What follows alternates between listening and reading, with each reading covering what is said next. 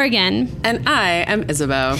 And this is a live via Zoom Womance. What, what, what? A podcast about romance novels, About Paris, about hot jocks, about having an awesome makeover and coming home and making that guy that you really liked and he didn't like you enough rue the day, about red herrings, about weird masquerades, about sexual assault by any name, about the culture wars, about Scarlett Peckham's deepest id, but mostly that first thing. romance novels. And ourselves. And Scarlett Peckham self, because she joined us for a discussion about Whitney My Love by Judith McNaught as part of the Chicago North RWA Spring Fling. Far flung Spring Fling. Spring Fling was supposed to take place in April, but as you all know what happened, Something went, no, no. something went sideways, and the amazing people of the Chicago North Windy City RWA were able to put together Spring Fling via Zoom. I think we say this like eight times during the recording, but thank you so much to everyone who signed up and everyone who showed up. It was great having you, and hopefully, we'll be able to do more stuff like this. Maybe even in person one day. Who knows? Who knows? Sky's the limit. God willing, and the crick don't rise.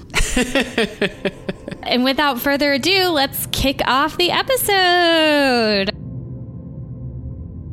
Thank you so much for inviting us here, Shannon, and being so flexible and such an excellent host. I'm Isabeau. I'm Morgan. We're Womance. We're Womans. Welcome, everyone. We are so excited to be here. In case you don't already know, we are a weekly podcast about our romance novels, our moment, ourselves, and our convoluted orgasm metaphors. As romance readers, we tackle all sorts of romances on our show and try to ask the big questions. Today, we are joined by Scarlett Peckham, a four time Golden Heart finalist in historical romance who writes steamy stories about alpha heroines. Most recently, The Rakess. Welcome, Scarlett. Hi, thank you for having me. I'm so excited. On Womans, when authors come to visit, we like to talk to them about a romance novel that looms large in their lives. Before we get into that, we want to let you know that there will be a Q&A at the end of this. Please feel free to send your questions during the discussion through the chat box. Yeah. Today we will be discussing Judith McNaught's Whitney My Love,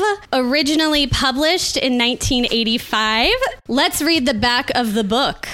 Under the dark, languorous eyes of Clayton Westmoreland. The Duke of Claymore, Whitney Stone grew from a saucy hoyden into a ravishingly sensual woman. Free from her triumphs in Paris society, she returned to England to win the heart of Paul, her childhood love, only to be bargained away by her bankrupt father to the handsome, arrogant Duke. Outraged, she defies her new lord, but even as his smoldering passion seduces her into a gathering storm of desire, Whitney cannot and will not relinquish her dream of perfect love. Whoa, whoa, whoa, whoa, whoa. So, Scarlett, why did you choose this book? Okay, I feel like Stefon from SNL. Like, I don't even want to show my face. yeah, yeah. Like, it has everything. Getting sold by your father. So I chose this book because I consider it sort of my ur text in historical romance. Eh, I know. That's how I feel too. I read this book, I think, the first time when I was 11 years old. That's so young to read this book. Believe me, I just want to contextualize this for you guys. the reason I read it is because I remember like the first memory I have of seeing and wanting a romance novel was my grandmother reading this particular book on a screened in porch while like me and my seven cousins were playing in the pool. And she would keep it in a cloth cover. And I remember walking in her just like laughing hysterically and ignoring us. And like if we had drowned, it would have been no problem. But the cloth cover was hiding what she was reading. So I was like, What are you reading? And she's like, Oh, it's just this trashy romance novel, but it's really funny. It's called Whitney, My Love. And I was like, Hmm. And then later on, I peeked under the cover and saw this. And if you are listening on a podcast at a later time, what I'm looking at on the cover is like a hand painted picture of a vulnerable redheaded young woman with just flashing green eyes, a somewhat excited but scared impression, which is definitely accurate to the book. Beneath her blown up face, you've got her laying on the ground with both her breast and thighs exposed in a beautiful blue gown with a man sort of dominating her shirtless in his buckskin breeches. And then on the back, you have said man looking somewhat unlike the way he is described in the book, which is satanic, literally. And then you have Whitney and his name is Clayton, like on the back of this white horse with just like flowing white mane. There's also no white horse in the book. There's some dappled grays, though. Dappled grays for sure. Right. There's a lot of horse imagery, some really incredible horse metaphors, like Whitney as a broken stallion. Like we can talk about that later. But I saw this book and I was just like, whatever that thing is, I am going to get my hands on it. I couldn't steal it because she was in the middle of reading it, but I did mm-hmm. crack into her like historical romance paperbacks that were hidden in her room, like that my cousins and I like used to look at the pictures of and giggle over because we were like nine. And then I started reading them and like really liking them. And then eventually checking out like 10 or 15 at the library at a time during summer break. And I eventually got my hands on Whitney, My Love. And I was like, damn, Grandma Pat knows what's up. this book.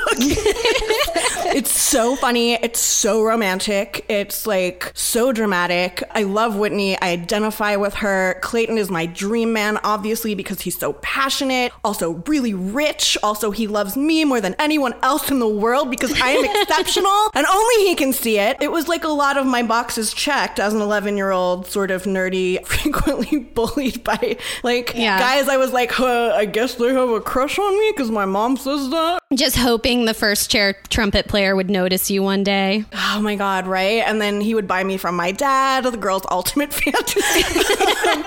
That's me looking back on the book now. But so I was obsessed with this book and I read it like at least four times, maybe way more times than that. I read it like every six months. It was like the gold standard for me, the book I was obsessed with. And I read so many books from the same era. The Johanna Lindsey's and the mm-hmm. Jude Deveraux's. I was also obsessed with Catherine Coulter, who writes a lot of like rapey, you know, dark and stormy, brooding, uh, somewhat upsetting if you look back on them, but definitely very captivating for me as, again, an 11 year old. And yeah, this one just really stood out, especially as I got older and I kind of stopped reading them when I was like in my high school and early 20 years. And the one that I really remembered and that like really imprinted on me was this book. It's like the book that is in my head and in my soul and in my like psyche, regardless of whether I want it to be there and regardless of whether or not I find that tremendously disturbing. So yeah, that's it. That's the question. Like that's why I chose this book. I will say that if you haven't read it and you didn't see some of the content warnings we posted on Yes, yeah. like this is a book that has a tremendous amount of sexual violence and also just physical violence and also emotional abuse. So if any of that is really uncomfortable for you, you might not want to watch this because we are going to get into it because it's basically like the plot of the book. Also, if you have any children present, just be prepared to have some weird conversations after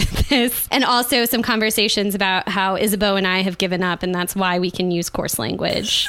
That's um, They true. have their whole lives ahead of them. So I also read a New York Times article that said people who swear are smarter. And like, I shared it with my dad when he's like, I can't believe I raised a sailor. And I was like, look at how smart I am, dad. yeah, we fucking are, Dad. Yeah, fuck off, dad. Screw you. dad. Bad dads.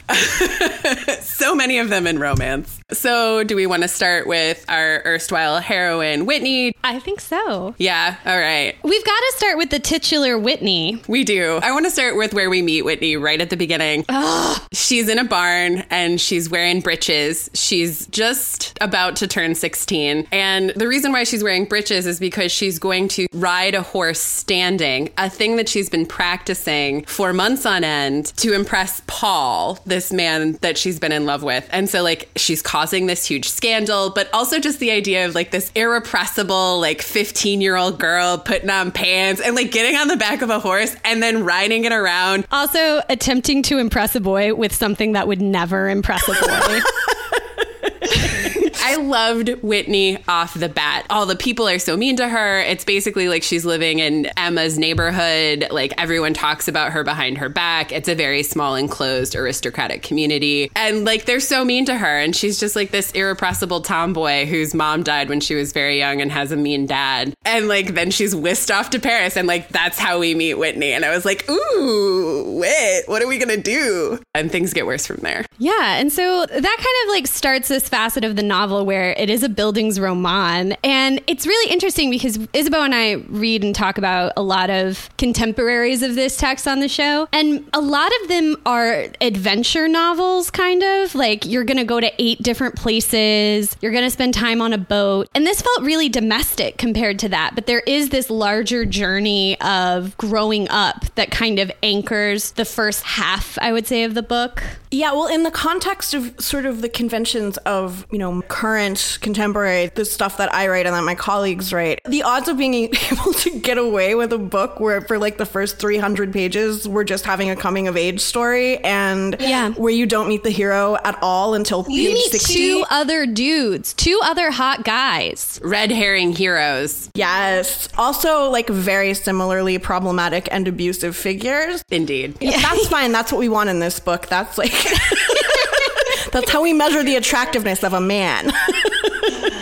but no, the structure, it's bizarre to me, but even looking back on like contemporary romances of its time, I don't recall, like you're saying, many that spend this much time on the heroine or hero's growth prior to the time that the romance actually starts. And I kind of like it. Like, I think that makes Yeah. it a more interesting book. It actually reminded me of a Tessa Dare where the hero and heroine are very, very young when they get married, and then he like leaves to become a pirate, and then we spend all of this time with her like becoming like this socialite swan, and like he swoops in like seven years later, right before she's about to have him declared legally dead. It sort of felt like that in the sense where she has this total gut and rehaul of her outside in Paris, and she becomes flirtatious, and like she really learns how to play the social game in a way that she was totally naive and innocent in England before she went to Paris. And like Paris is like polishing a diamond. They like use that expression a couple of times for her. I think you're exactly right. Like, I love the makeover aspect of this first part of the book because it's not really like you say gutting, but I don't think it's gutting so much as like polishing, like the book says. They really take the stuff that everyone in her small town in England sort of resented about her, like her fieriness, her snappiness, her wittiness, her intelligence, and they allow it to shine for its charms rather than telling her, like, that isn't what ladies do. They're like, here's another way of expressing yourself a fan.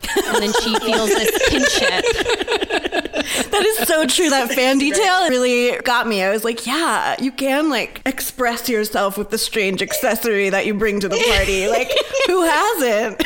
right. And so, like, there's more than one mode, like this excessively earnest, adventuresome way that you are in England that you're constantly being like ripped up for. In Paris, it's like not gauche, it's new and fresh, but also needs to be tempered. And like that tempering isn't hard or mean, which is really nice. It's not disciplinarian. Right. It's not disciplinarian. And then she goes back to England. And I was like, oh, all the nice changes are over. Because in her mind, she was like, I'm going to impress Paul. The Paul plotline is so upsetting to me. I mean, the whole thing is upsetting to me, but the Paul thing, it's just like, girl, like, get your shit together. You are so much better than Paul. Ugh, her disappointment with herself and her, like, self, I don't know, flagellation after she's gone to Paris and proved herself as this beauty and this wit and this person that there's always 20 men surrounded by. And, you know, and then she goes home and it's still like, damn it, Paul is still not paying attention to me. And all of that growth just seems to sort of fizzle away in a way that I find really like deflating. It's like, why did we even go to Paris? what was the point of that? And it was so real as someone who went away to college, felt like I really came into my own, spent five minutes back in my hometown, and then the guy I was obsessed with in high school showed up at the restaurant where I was, and suddenly I was like, That is a great point. The first cut is the deepest. It is so true. And I was like, pick yourself up, Whitney. Oh, I think that's one of the strengths of this novel, though. Like that feeling that you've like done all this work work. You've like got the dresses, you've got the jewels, you've got the polish. You come back and Paul says something like gutting to you and like you're on the floor. And like that feeling was so real. Like the internality of that, even as like the structure of whose perspective I was in was constantly really fuzzy. Cause like I felt that as like almost an omniscient third rather than like in Whitney's perspective. Yeah. And then I also saw it through her beloved Aunt Anne. And I was like, it's even worse now. There's an audience. Oh my god. Yeah. That kind of gets to something about the book, which is the first half hops perspectives a lot. You get a lot of different POVs. And I remember there was a chapter where her father was throwing a ball to welcome her back and to introduce her to Clayton, our actual hero. Hero and scare quotes. Yeah, yeah. and it like hops from perspective to perspective. Like I thought about early silent film when they were like, "Oh my god, the camera can move. We've got to move it everywhere." And so like every other sentence was like a different character's perspective, including characters that we're never going to return to their perspective. Like Butler's. McRae, Yeah, the like random Yeah, like Butler. McRae. Why are we in McRae's head? You know, there's something so deft about it though, because I was just arrested. I was like, this feels like I'm at a party. Like I feel this breathlessness of meeting new people. Yeah. I don't know. What do you think about that as a writer? So I know that it must have felt so compulsive to me when I read this book a million times. Like I remember feeling like so swept away. I would stay up till six in the morning. My knuckles would ache from holding the like laminated hardcover library book. So it definitely is effective. But like reading it now that I've written a bunch of romance novels and that, you know, reading it more mm-hmm. critically to discuss it on this podcast. First of all, for any of you who are fellow writers here, like, you know, there's a, a craft thing that gets talked about a lot in author circles about head hopping, and you're sort of trained not to do it. And the current sort of like mode that is preferred is to keep it to either like a first person single POV that alternates, usually in contemporary, or, you know, the hero and heroine or the hero and hero or whatever. Like the, mm. you know, the main people in the romance were going deep POV on both of them. So this idea that we're like kind of floating between the surface of all of these people's internality, but never really diving in and not for very long is strange to me. And it was really disorienting. And I almost felt like the book had ADHD because we were never really in a scene. We're moving around constantly and the camera is panning. And, you know, there are chapters, but the chapters don't necessarily correspond to, I don't know, events or Like anything. Like anything. It's so chapters random. just like blocking up the text. She's like, all right, I don't know where to go. Chapter 26. Like, okay. I know someone will slap Whitney. That's Whitney always will where want she to goes. be slapped because she feels so bad about her behavior. That is so true, though. That idea of like someone slapping Whitney. Like this book will have these moments of complete, like ethereal, but like high energy, like frenetic feeling. And then suddenly it'll like zap onto a moment of like really intense violence. Yeah, you know, it's like it's hypomanic and then it goes into depression. yes. It's like on the bipolar 2 spectrum. And I think this book has a lot of interesting like psychology in it and I am not a therapist or a psychiatrist or any trained professional in this, just a person who's been to therapy a lot and like yeah, I just feel like I was seeing so many strange like therapeutic things in it even at the level of narrative structure that were just so strange and so compelling from a critical lens but so odd from like both an author and a reader lens i guess. I think this is a good time to insert the fact that this is the first book that Judith McNaught wrote, but not the first one that she had published. And I wonder how much she changed this book and the manuscript between writing it and then becoming a sort of powerhouse with Paradise and her other books. And then, like, how much work she did to come back to this. Because in a lot of ways, I think this book is skipping and hopping head so much, as you say. And that feels like an early writer move and one that she falls away later on in her career. It's not just an early writer move, but it's an early, like, this kind of historical romance move. Because remember in Shanna, we ended up in the horse's perspective a couple of times.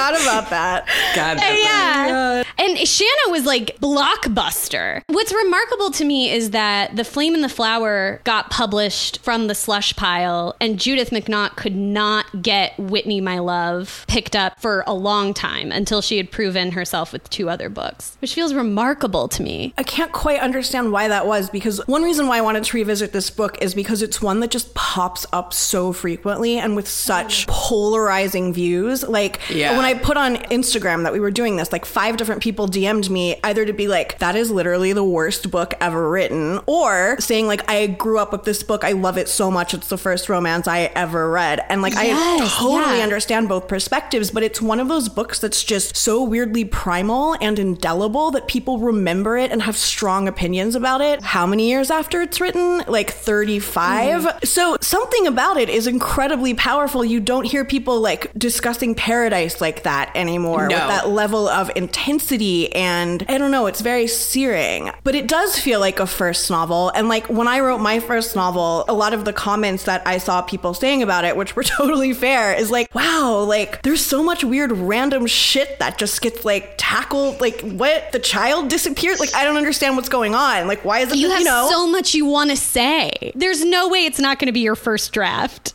in a lot of ways. Yeah, you figure it out as you go along, but there's still like this kind of DNA of like the 17,000 things that you were trying to do before you figured out what you were trying to do. And I feel like this book has a lot of that in it. And I will also say that my first book, The Duke I Tempted, was not picked up for publication. Like, I indie published it, it just wasn't bought on submission. I don't know exactly why. I mean, I kind of know why. Which brings us to our podcast within a podcast. Why publishing? I share the question many times. It's like, why do you make the choices that you make? But I think to all of that, and something that we've talked about on the podcast before is like what's so dense and even lush about the early romances from the 70s and 80s is that like these authors like really let tangents sail. And Yeah. like sometimes they work and sometimes they don't. And it's like you're throwing everything you can at the wall. And it's like you're in a horse's perspective. You like you're in Paris and like there's a Satan masquerade ball. Yeah. And he's gonna pretend that he's not a duke to woo you, even though he's paid your father a hundred thousand pounds for you. But he's gonna like woo you classy style. Yeah, for some reason he wants to have a country courtship. And Yeah. now your whole life is going to revolve around his idea of a country courtship. Which he dropped one buck syllable from his wild. name to disguise himself, by the way, which is like super brilliant move. Very good tactician. Very God, I- I sly. I know, and he has to have all these private conversations with people. because like like as soon as he launches the scheme to have this country courtship of Whitney that he earnestly wants, it begins to unravel. There are already three people in the neighborhood who fucking know him as Duke Westmoreland, and he's like, "I'm not going to be the Duke Westmoreland. I'm going to be Clayton Westland." And everyone's like, "Yeah, yeah, that'll fly." Like I can just imagine where it's like, "This is charming." It has that sort of spirit of hijinks, and like, here's a way that we can show that Clayton is more than Satan. He's like mischievously romantic. Mm. Mm-hmm. There's so much play there that I think the more contemporary romances, there's just like less room to sort of just like let it all hang out. It's like more modern romances, we wear Spanx now. And in the 70s and 80s, it's like, no, I don't know what I'm going to do, but I'm going to do it. they were sewing the Spanx at that time. God. and there were all sorts of weird pouches and stitches. I mean, from a pure financial perspective, like I can't imagine a publisher being like, "Sure, write a 600-page historical romance novel, no problem." You could get away with that in indie because like you're in charge of whatever. Like people will buy whatever on Kindle if they want it. Like it doesn't have to Yeah. be printed. But yeah, no, the space in this book to just like do weird shit. I'm kind of jealous of it. I'm like, maybe I should write a 600-page weird wandering you Bildungs should. roman. I think you should. Thanks. You know I what? will, okay. Romance would. Womance would obviously read those. it. the, well, the other thing is like think of the fact that after her revision in 1999, this book becomes almost Anna Karenina long, and that is in order to publish it in hardcover. Yeah, like how would you even hold it up? Like my hands ached reading the 1985 version. I guess I had small hands because I was 11, but But if that doesn't speak to like how wildly successful Whitney My Love was, I don't know what does. Yeah. But Isabeau, your point earlier, I think kind of gestures towards this idea of the hero and thinking about him in the context of other contemporary books to this. You and I had a really difficult time reading A Pirate's Love by Johanna Lindsey. But the one thing we enjoyed about it was the adventure of the heroine trying to escape this wretched hero. and there is some of that in Whitney, my love. So I found myself rooting for Whitney. I'm like, you can outsmart this guy. And at the same time, I was rooting for Clayton. Why? That's what I'm wrestling with is what about this book is able to play both sides so expertly and get so deep into your feelings. So this is the part of the conversation where it gets tough because I think one of the things that's worth mentioning now is that Clayton purchased her purchased her for a hundred thousand dollars, strong armed her and coerced her destitute father, who's not a good person, demanded it be kept secret so that he could have this earnest courtship. I'm in a country courtship with horses and grass. We should go back to that because there's something interesting there about like, is he trying to even out the power dynamics by appearing not to be so rich and I, I don't know. But go on. He does other bad shit that we can talk about.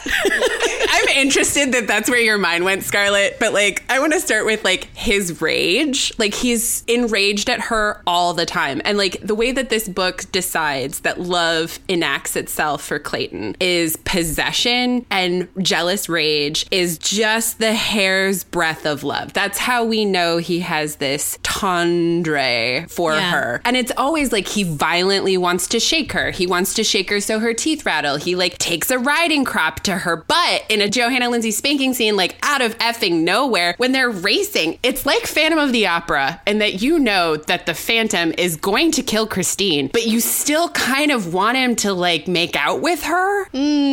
Mm. That. And he's so scary. I found myself just like totally appalled by everything, except he's so charming. Why can't he just talk to her the whole book? Everything he says is hilarious. Like, just talk. Funny. Like, She's so funny. They're so funny together. They're so hot. Two hot, funny jocks. Mm-hmm. also, Isabeau, quit acting like you don't know how that word is pronounced. I know you've watched Austenland.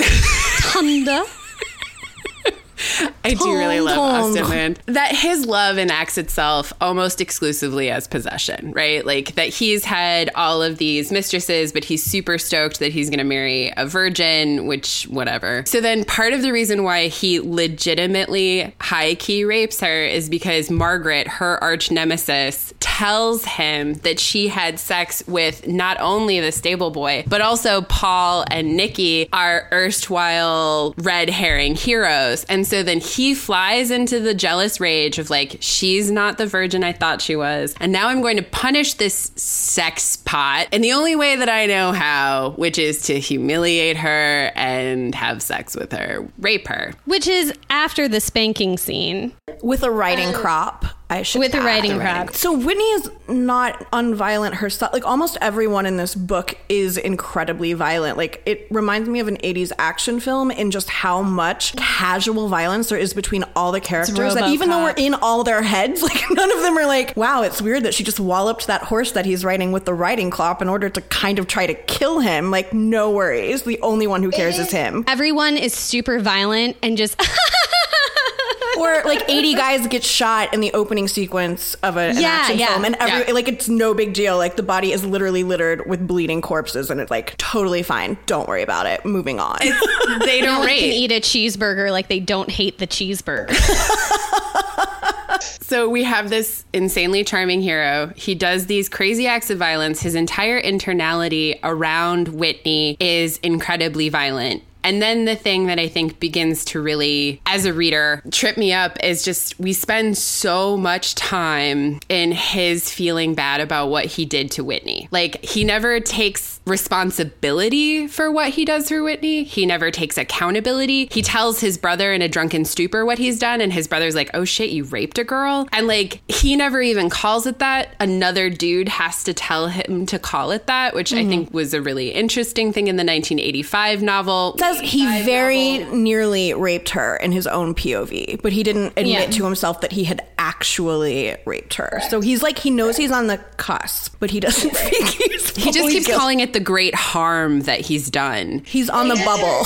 Can I interject with some context for the revision? The only scene of violence that Judith McNaught altered in 1999 was the riding crop scene. The scene of the rape remained the same. It was just that his brother Stephen, after the fact, didn't call it rape. He said, How could he harm a woman? He said that kind of more broad, vague term. But the scene of the rape remained beat for beat, word for word. I have the two editions and I read them simultaneously, like page by page, trying to figure out where the changes were made, and they weren't. It's only in the discussion after the fact. When you say page by page, you do actually mean all like 10 to 15 pages because one of the Yeah, only man. real scenes in the book, which goes on and on, like, have you guys read A Little Life by Hanya Yanagihara? Like, where it's it's all about like abuse and the aftermath of abuse, and there's just so like so many graphic scenes of like abuse and like like graphic like it's so disturbing. This book reminded me of that.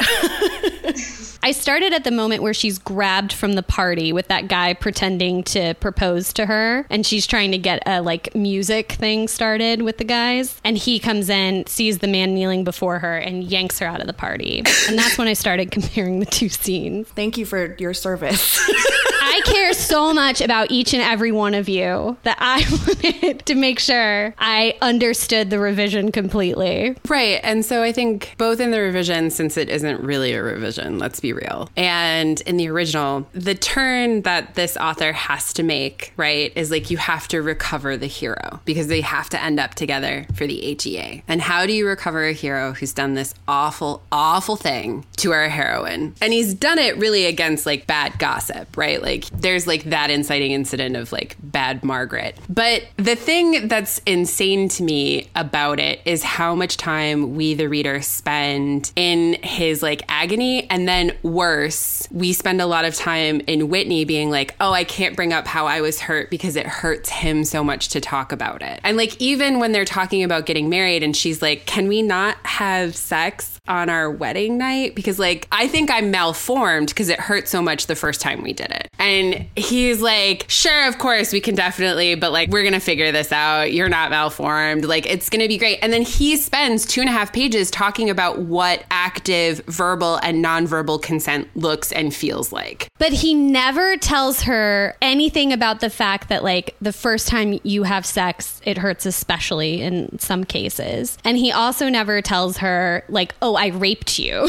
Even though he said in the scene, like, I do not want this to feel good. Yeah, he says that. What I found really, really, really disturbing about it is when Whitney realizes that he hasn't done it out of like sexual attraction or even like mm-hmm. anger, he's mm-hmm. done it to humiliate her. And she feels so ashamed, like it works. It's such a, a pattern in intimate partner violence where you have this sort of dialectic between the one who's been victimized and then the one who has done the violence and has the rage, and then this cycle of apology and, oh God, what did I do to you? It's just because I love you so much. And all of that stuff about possession as well. It's like, I, I keep you away from your family and I control where you go and I read your text messages because I love you so much. Like possession and, violence, part- as- it's just so accurate to if this were a book about intimate partner violence or domestic abuse or cycles of abuse, it's all really well done. It's just where the book is at,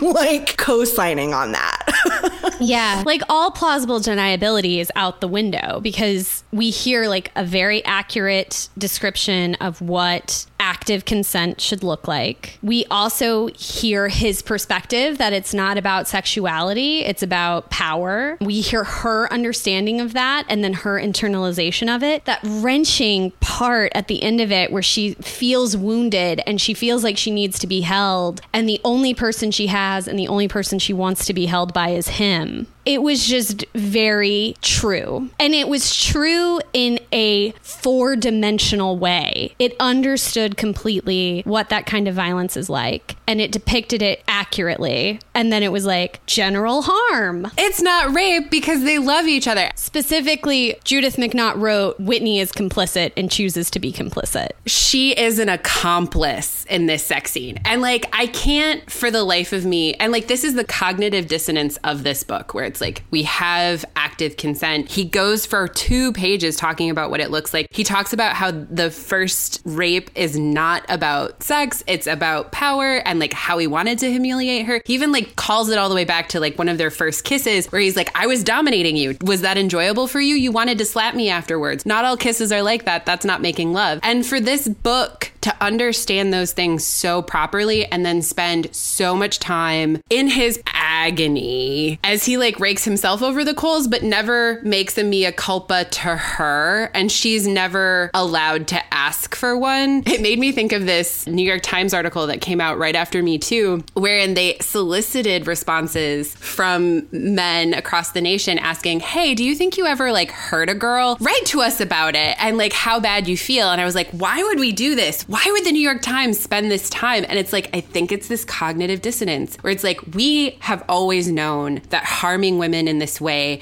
is incredibly damaging and terrible. But we have to like somehow account or ameliorate it with bad boy feeling. They feel so bad. And Clayton feels so bad. It's agony for him. It's cutting him up inside. And now, like, Whitney doesn't fucking get to talk about how she's been harmed because by talking about it, she's harming him. Like, he's suffered enough. And it's like he never apologizes. And I think that kind of gets to the rub because you said he never apo- he does he grovelingly apologizes eventually and he continues to do that throughout the book as he does even more horrible. We're talking about this scene that's definitely the halfway point of the book. That's definitely a big hinge But he is going to go on to publicly humiliate her because he believes that she had sex with someone after that. Time after time, like it goes on until the very, very end of the book. There's never a moment where he like learns his lesson and he's like, God, I'll never do that again. You He like, always expresses that he'll never do it again, and then he does it. And she points out to him, like you said, you wouldn't do this, and he does it. But you pointed out, Isabeau, that she won't let herself confront him, and that's exactly right. And the book names that, and it says like she is too prideful, and her friend says, you know, you have to humiliate yourself in order to like rekindle this love affair that you had because it's so important to you. The fact that she cannot ask for an apology is seen as like a moral failing. Yeah, it's her stubbornness. Yeah, as something she has to overcome in order to be in love. Like you have to humble yourself in order to be in love. You have to submit. Yeah. I do want to talk a little bit about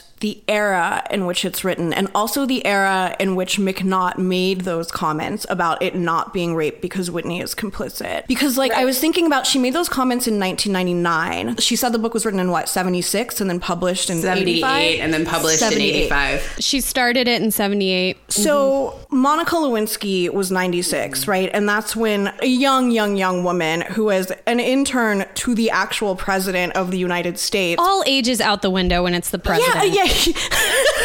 Great point, Margaret.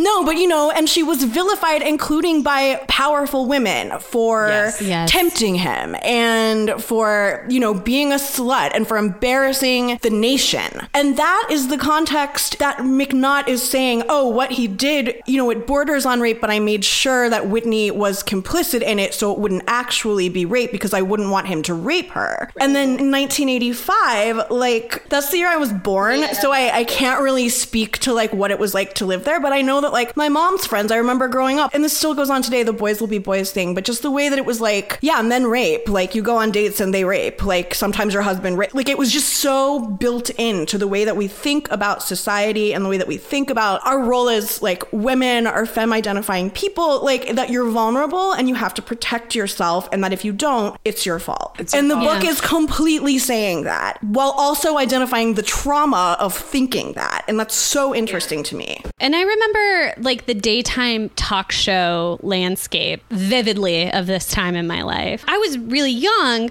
but I knew like what a bad touch was, how it happened, who I should tell about it. But nothing ever told me like it's, you know, like not going to happen to you. It was like this is inevitable. It's going to happen to someone you know. Like we'd reached the point where we were like this is ubiquitous, but we weren't at the point where we're like so let's blow up the system. Yeah. Right. When did marital rape become a crime?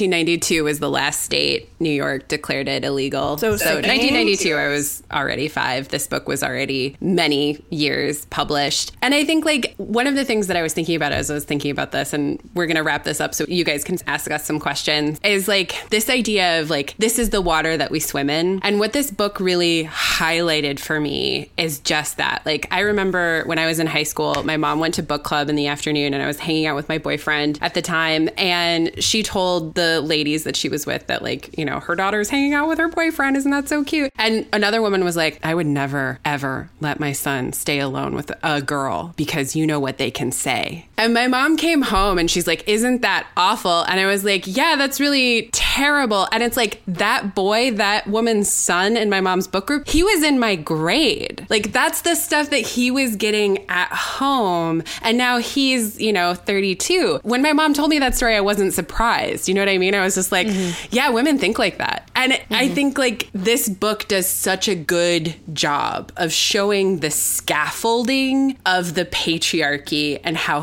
harmful it is, how we internalize it. And it's like, that's just it though. We have a lot more to say about this novel, and I think the three of us will record a part two episode that'll come out on our podcast. So please subscribe to Womance. But right now, we want you guys to participate in the discussion with us. So, Isabeau, I know some people have been sending in some questions, but please feel free to send in questions now if you've been sitting on a thought or an idea, and we'll get to them. If we don't get to them, Scarlett, I think you said you would respond to them in a textual way on our blog. Is that right? Yeah, absolutely. It would be my pleasure. I have a lot of thoughts. All right. we have so many thoughts, and So I many bet y'all do too. Even if you haven't read the book, I mean, the idea of Whitney, my love, looms large for all It of does. us in romance. Heather P asked a really great question. Does he want her to himself for himself? And I was like, yeah, he talks about that all the time. Like this idea of possession of like, I'm the only. It's just like, ugh, you're so gross. Yeah, that's that's not like subtextual. That is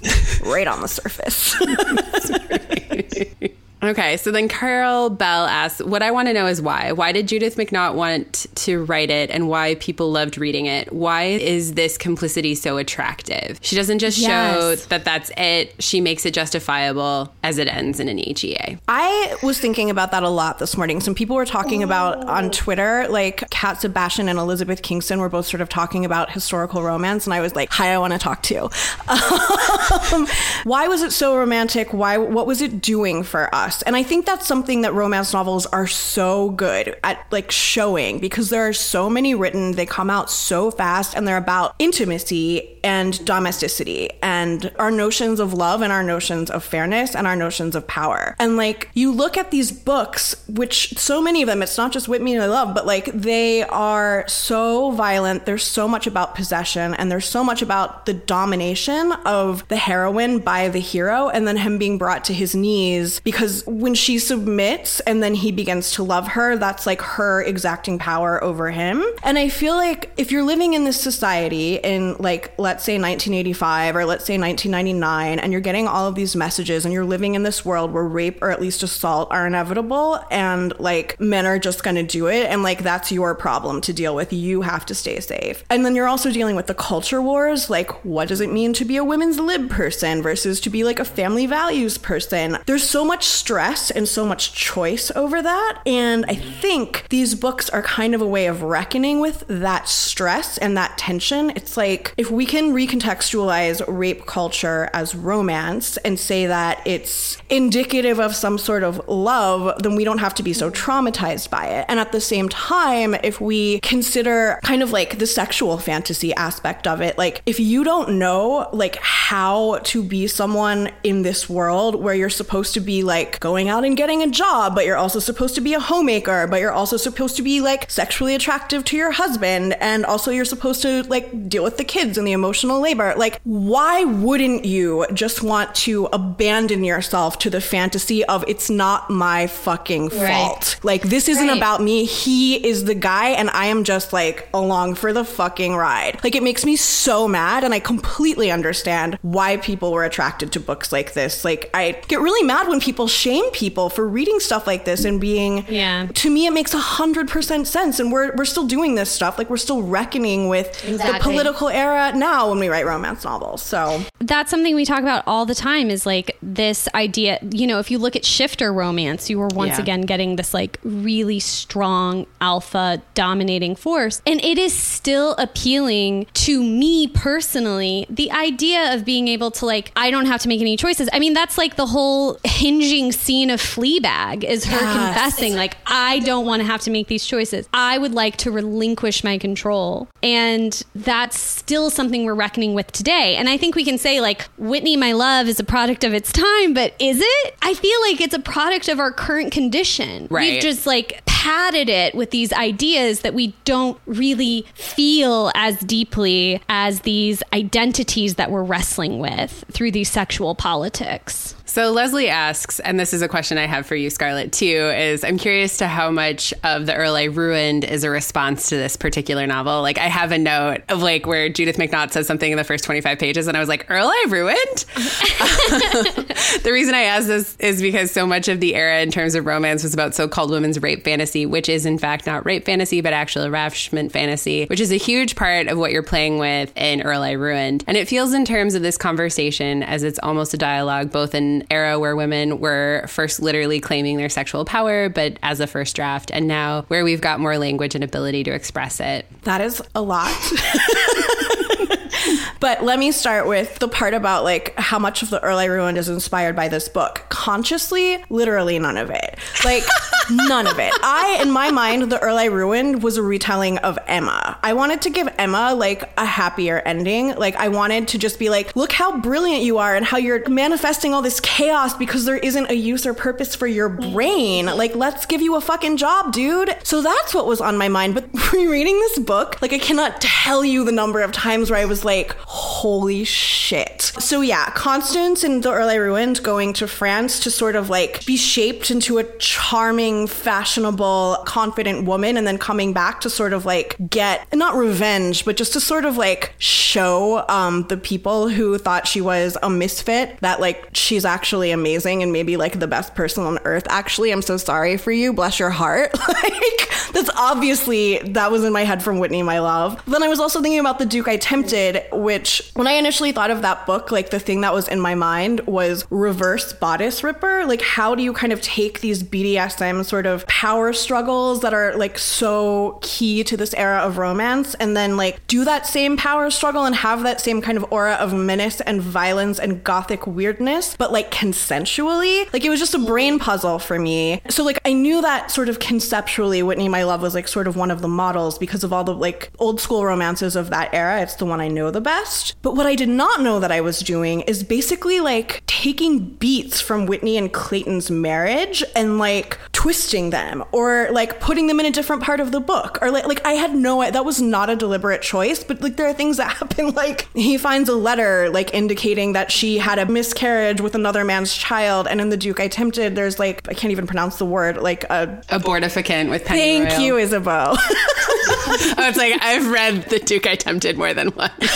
Thank you. No, but so, you know, her husband, Archer, finds it when they've been married in order to produce an heir. That's like the entire point of their contract and their arranged marriage. And then he loses his mind, destroys an office, and goes to a whipping house in order to deal with his pain that he cannot voice. And like, mm. that is so right from the Whitney My Love playbook. Like, I was Yeah. not doing this intentionally. And like, you know, we have these questions of representation and romance and how important they are. And it's like, yes, because these books imprint on you. They are part of your psyche. Like your subconscious is still thinking about them. I like 20 years later. Um, so yes, there's definitely so I think The Lord I Left does not really influence this book, but all three of the others are. oh, it, was there other part of the question that I forgot about? I was like, bloop. No, I think that was really good. Someone just said they love your book. oh, thanks, guys. your books. Your books are mwah. Anybody We, who like- hasn't read Scarlett needs to like download all of the books right now. Isabel and I once recorded a bonus episode about why we wouldn't talk about Scarlett Peckham's books. Really? What? we did what do was the reason? It's because we love them too much and it wouldn't be Yeah, fun. neither of us, yeah, feel like it would be fun or interesting. It's just be like we agree on everything. like best case scenario, we agree on everything. Worst case scenario, we reveal something we can't take back. Wow. Too personal. Yeah, well, it's very personal to write them too. Imagine how I feel. Yeah, that's a really good point, Nick, the producer who didn't release that episode. I think we've got time for like two more questions. and if we didn't get to your question, Scarlett will do a blog post about it. I will. Yep. Anything. I'm an open book. This is from Kelly Smith. Is there a difference between the rape ravishment fantasy of the romance novels of the 70s, 80s, and the BDSM Dom sub fantasy of 2012 and the carry through to today? That's a really good question as it relates to Whitney, my love. Yes, I would say yes. That is my gut instinct. What do you guys think?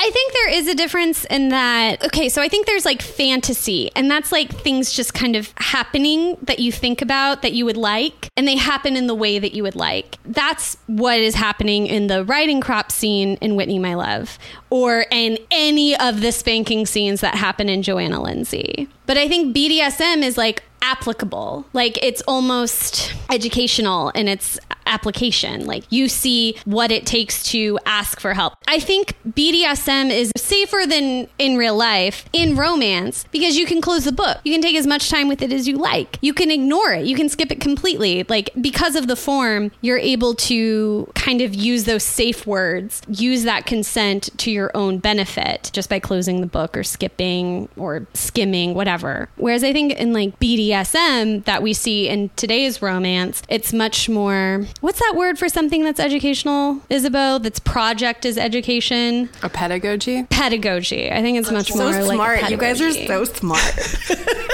Uh, thank you. Uh, we One took thing the same class.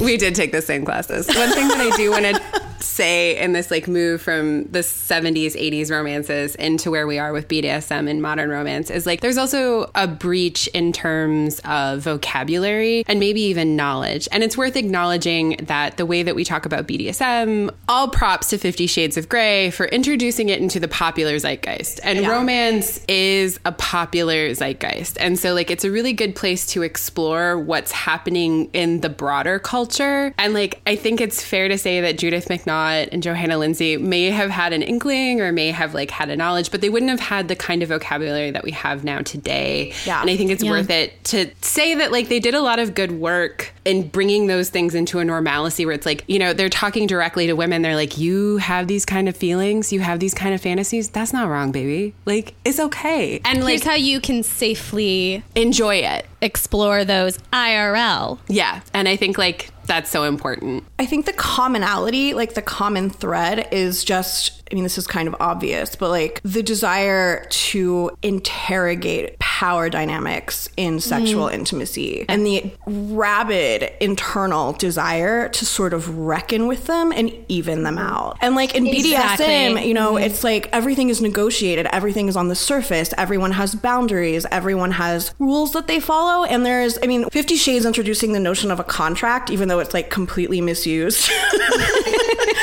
but you know that is like a really beautiful part of kink that it's like we're going to discuss our limits and sort of what we want to get out of this and then someone is like consensually going to be like the dominant party and someone is consensually like going to submit. And if we're uncomfortable we stop. Whereas you have that same desire to sort of rebalance power dynamics in some of the earlier romances but it's like again like you said it lacks that vocabulary but it also lacks kind of the understanding i think that that's what's going on. Whereas kink like makes that extraordinarily explicit. And so books about kink are just like written from our modern era where we're coming from a perspective where we know about like munches you know? Like, Yeah. it's not like you can google anything on the internet. Like it's so much easier now to sort of find the language i think for this stuff and to think it through because we're all talking to each other and we all have the same kind of you know? I might put like a little bit of pressure on that though, because especially in the context of Whitney, my love, we get Whitney's internal thoughts and thinking through of the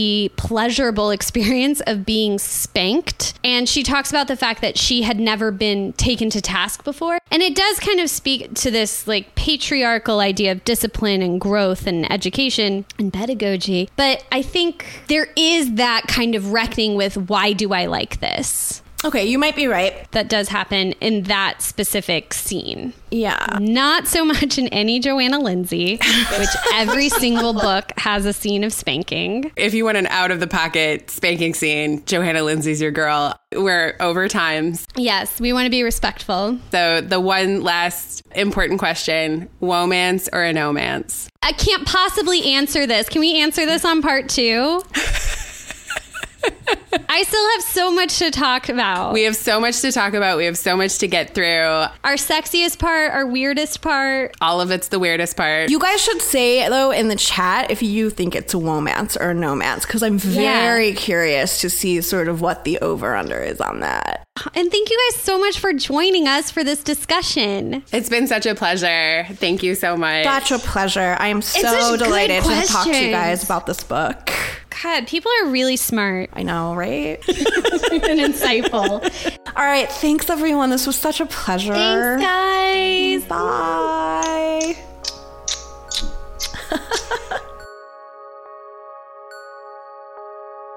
Whoa, golly gee. Thank you so much for listening to this week's episode of Womance. Womance is hosted by Isabeau. That's me. And Morgan, that's me. Production is by Nick Gravelin. Our web mistress is the incomparable Jane Bonzak. And our illustration and logo were created by Mary Reichman. They're the best. If you'd like to follow, creep, or connect with us on our social media platforms, you can find us at mans underscore woe on Twitter, womance on Instagram, or email at womansmail at gmail.com. You can also hang out on our amazing website at womancepodcast.com. You can support us by using our code to visit our sponsors or go to our Patreon where we are Womance. Womance is officially part of the Frolic Podcast Network. Discover more podcasts just like our own centering on romance and reading at frolic.media slash podcast. Until next week. Mwah.